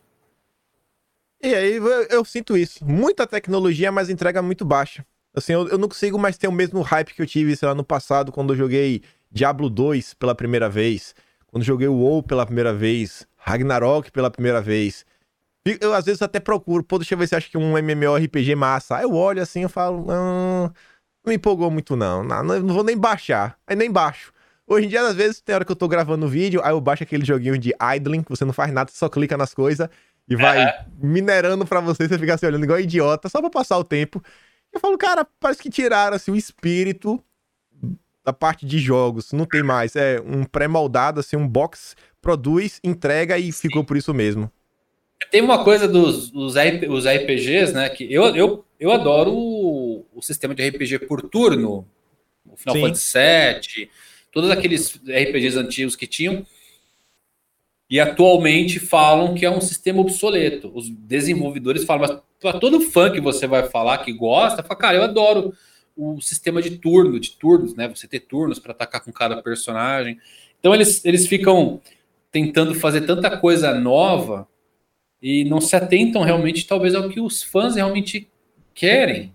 Isso, isso é, é ruim, entendeu? Eu não sei. Eles querem inovar, só que às vezes o fã também só quer uma coisa muito, muito que você pode ter uma nova história, um- uma nova mecânica e tudo mais, mas que ainda seja fiel ao que era. Eu, eu teve um jogo que eu, eu sou apaixonado, chama Nino Kuni. Recomendo você jogar, não sei se você já jogou. Cara, o jogo ele é fantástico. A, a arte é feita pelo estúdio Ghibli.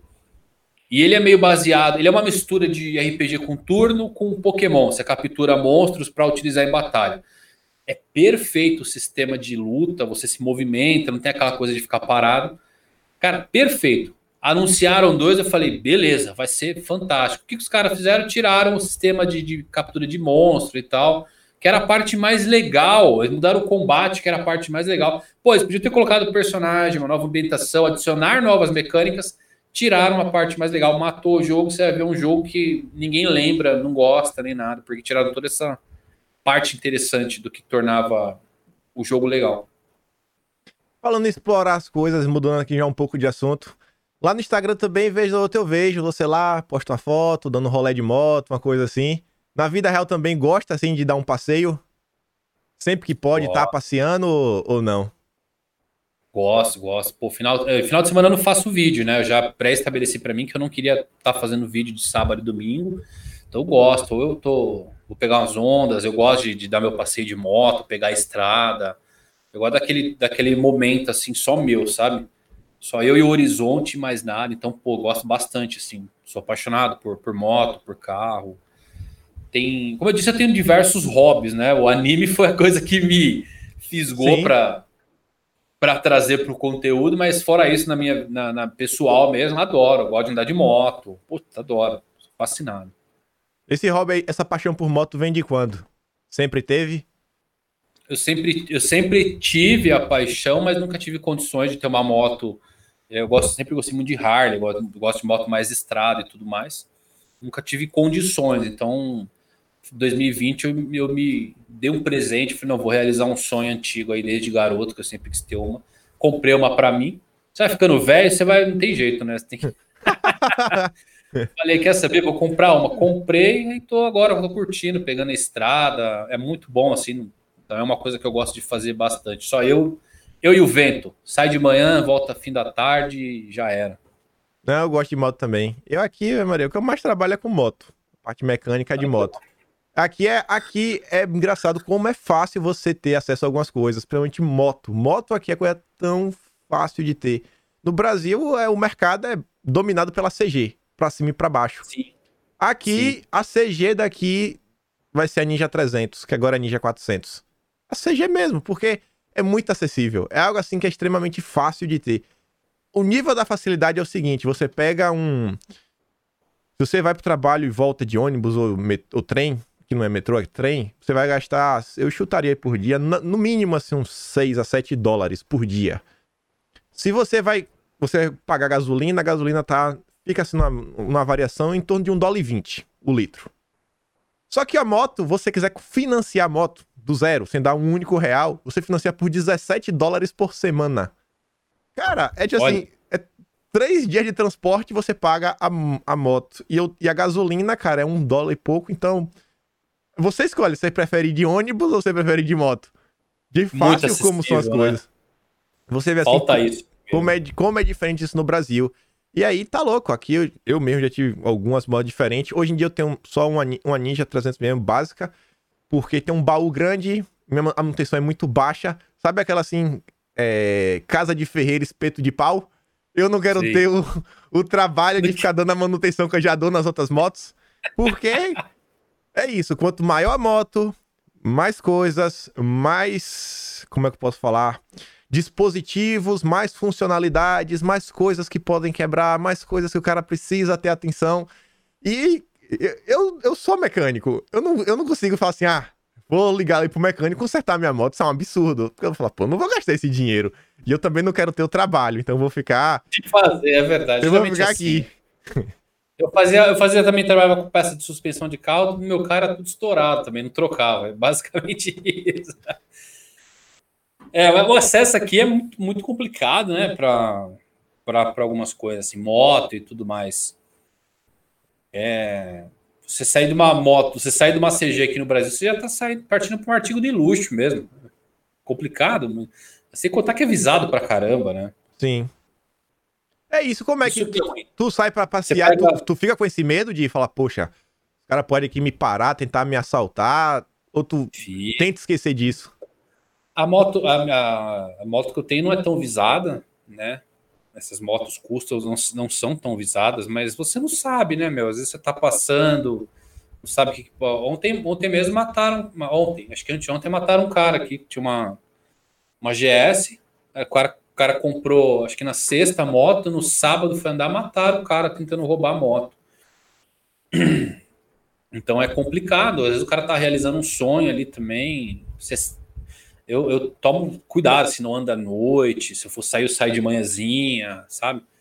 E você sempre fica refém disso. Você não sabe se você vai sair tranquilo, não vai. É muito diferente do que imagino que seja aí para você, porque você falou uma coisa que é tão fácil acesso e aqui não é, como eu disse, você tem uma CG já é difícil para caramba o cara conseguir. Qualquer moto em cima disso aí é artigo de luxo, muito visado. Custo é caro para caramba, seguro, PVA.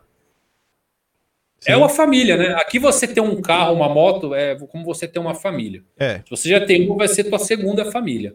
É basicamente assim que funciona.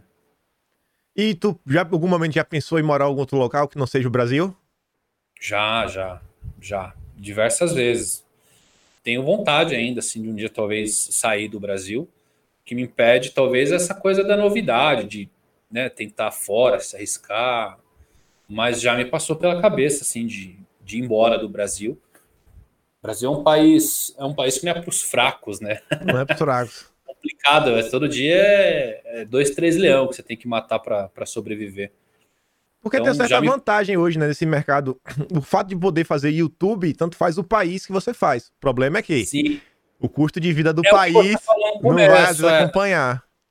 Não adianta eu ir para, eu ir para, sei lá, vou, vou para o Canadá, vou para Califórnia, o CPM é baixo, talvez o custo de vida não acabe não se pagando com, com um trabalho que compensa. Às vezes você tem um outro trabalho manual fora do YouTube do que você realmente produzir vídeo fora do, do YouTube ou fazer isso como uma segunda profissão. É, mas já, já me passou pela cabeça assim, de pô, vender tudo e ir embora e tudo mais. Mas acho que é difícil, eu vou acabar ficando por aqui para até o fim da minha vida. brasileiro. Brasileiro não desiste nunca, não né? Desiste. É assim que funciona. O Fusari do teu nome realmente é assim, de origem oriental? Não, o pessoal acha que, que é japonês. Eu falo, pô, olha pra minha cara, você tem cara de de japonês. Tem assim, os olhinhos meio puxados. É, é, italiano, é Fuciari. Ah, Fuciari. É, poderoso chefão. Mas tem algum plano de visitar o Japão? Já, já passou na cabeça? Já tentou e deu errado? Não, não, é meu sonho. Eu só não fui mesmo por, por questão financeira, porque é uma viagem que é meio, meio cara. Mas é meu sonho ir para o Japão, sim. Um sonho que um dia eu vou realizar com toda certeza. Desde criança, né? Sempre quis ir pro, pro Japão. Primeiro eu tinha sonho de ir pra Grécia, por causa do Cavaleiros, ver aquelas ruínas. É, tinha doido para ir na Grécia ver as ruínas que tinha dos templos. Mas hoje morro de vontade de ir, de ir pro Japão, Akihabara, Tóquio, conhecer o Monte Fuji, conhecer tudo, tudo, tudo. Tenho muita vontade assim, de passar, sei lá, uns 15 dias assim visitando tudo que tem direito lá. Eu sou muito apaixonado pela cultura japonesa. É, eu gosto da, dos ensinamentos, praticante de arte marcial. Então você vive muito esse espírito, assim, esse contato que é quase que diário, não tem como você não querer e conhecer da onde vem todas essas inspirações. Então, porra, vai, Deus quiser, um dia eu vou sim conhecer o Japão. Mudando agora de assunto de novo aqui, já tá aqui quase com uma hora e meia. Falar um pouco só de tuas tatuagens. É, o Luffy que tu tem no braço é aquela foto que sempre aparece lá no topo do Google quando você pesquisa das imagens, tatuagem? É, é o Lufão, o Lufão tatuado no braço. Foi tu, essa aí é a tua mesma, tipo assim, tu viu de alguém e colocou. Porque uma vez eu é fui pesquisar assim, tatuagem de One Piece, a primeira tatuagem que aparecia, isso tem anos. Isso deve ser lá pra 2000 e, sei lá, 2013, 2014. Eu vi aparecer já uma tatuagem dessa e falei, rapaz, que sacada sensacional, velho. O cara fazer um é Luffy com o punho. Foi, foi. Aquela, aquela lá é a minha. Quer dizer, não sei se vocês já colocaram outra, né? Já fizeram umas iguais, pode ser que seja outra foto. Mas a minha é bem antiga. Fiz essa tatuagem já tem anos e anos. E de onde é que surgiu a ideia dessa tatuagem aí? Ah, eu vendo o gear dele, o G3 e tudo mais, pô, eu olhei pro, pra mão, pô, perfeito, vou fazer o Luffy aqui esticando, minha mão sendo a mão dele, vai dar certinho. Levei a ideia, o cara fez o traço para mim, mandei brasa, risquei inteiro lá. quero fazer umas novas, mas não sei se quero sentir dor agora. Tirando essa, tu tem, quanta, tu tem quantas tatuagens? Eu tenho uma do Homem-Aranha aqui no braço, a roupa do Homem-Aranha, eu tenho mais uma no braço aqui, que é um, é um mantra budista, um peixe koi, e tem uma no peito. Preto 20 Century Boys, garoto do século XX, afinal eu sou um garoto do século XX. Sim. Cara, a gente bateu aqui um papo coisa, uma hora e meia aqui. Quero te agradecer por toda essa predisposição, essa disposição aí para bater papo, trocar uma ideia. E só agradecer também pelo conteúdo que você produz. Acho que muita gente gosta, muita gente curte o canal vem mostrando isso, né? Só continua crescendo, sempre tá crescendo. É, esses projetos novos, eu acho massa quando tu se junta com os caras lá do Chapéu de Palha, se junta com o Bruno, faz uma live. Que eu falo, você fala, cara, eu tô aqui, às vezes eu tô no trabalho, sei lá, às vezes fazendo uma faxina, aí eu boto no fone de ouvido, porque eu tenho o YouTube Premium há anos, aí eu fico assistindo, eu fico ouvindo assim, eu falo, eu tô aqui vendo os caras discutir sobre One Piece, sabe? previsões, teorias, um monte de coisa assim que não tem pé nem cabeça, mas, cara, isso faz a diversão, acho, de muita gente. Acho que a importância do entretenimento. É, acho que traz muito. Traz assim, né? É um conteúdo leve. Tanto problema que às vezes tem no mundo. E o entretenimento ajuda, né? O cara, sei lá, Sim. esquecer um pouco dos problemas e dar uma espairecida. Pô, eu que agradeço o convite pelo lugar.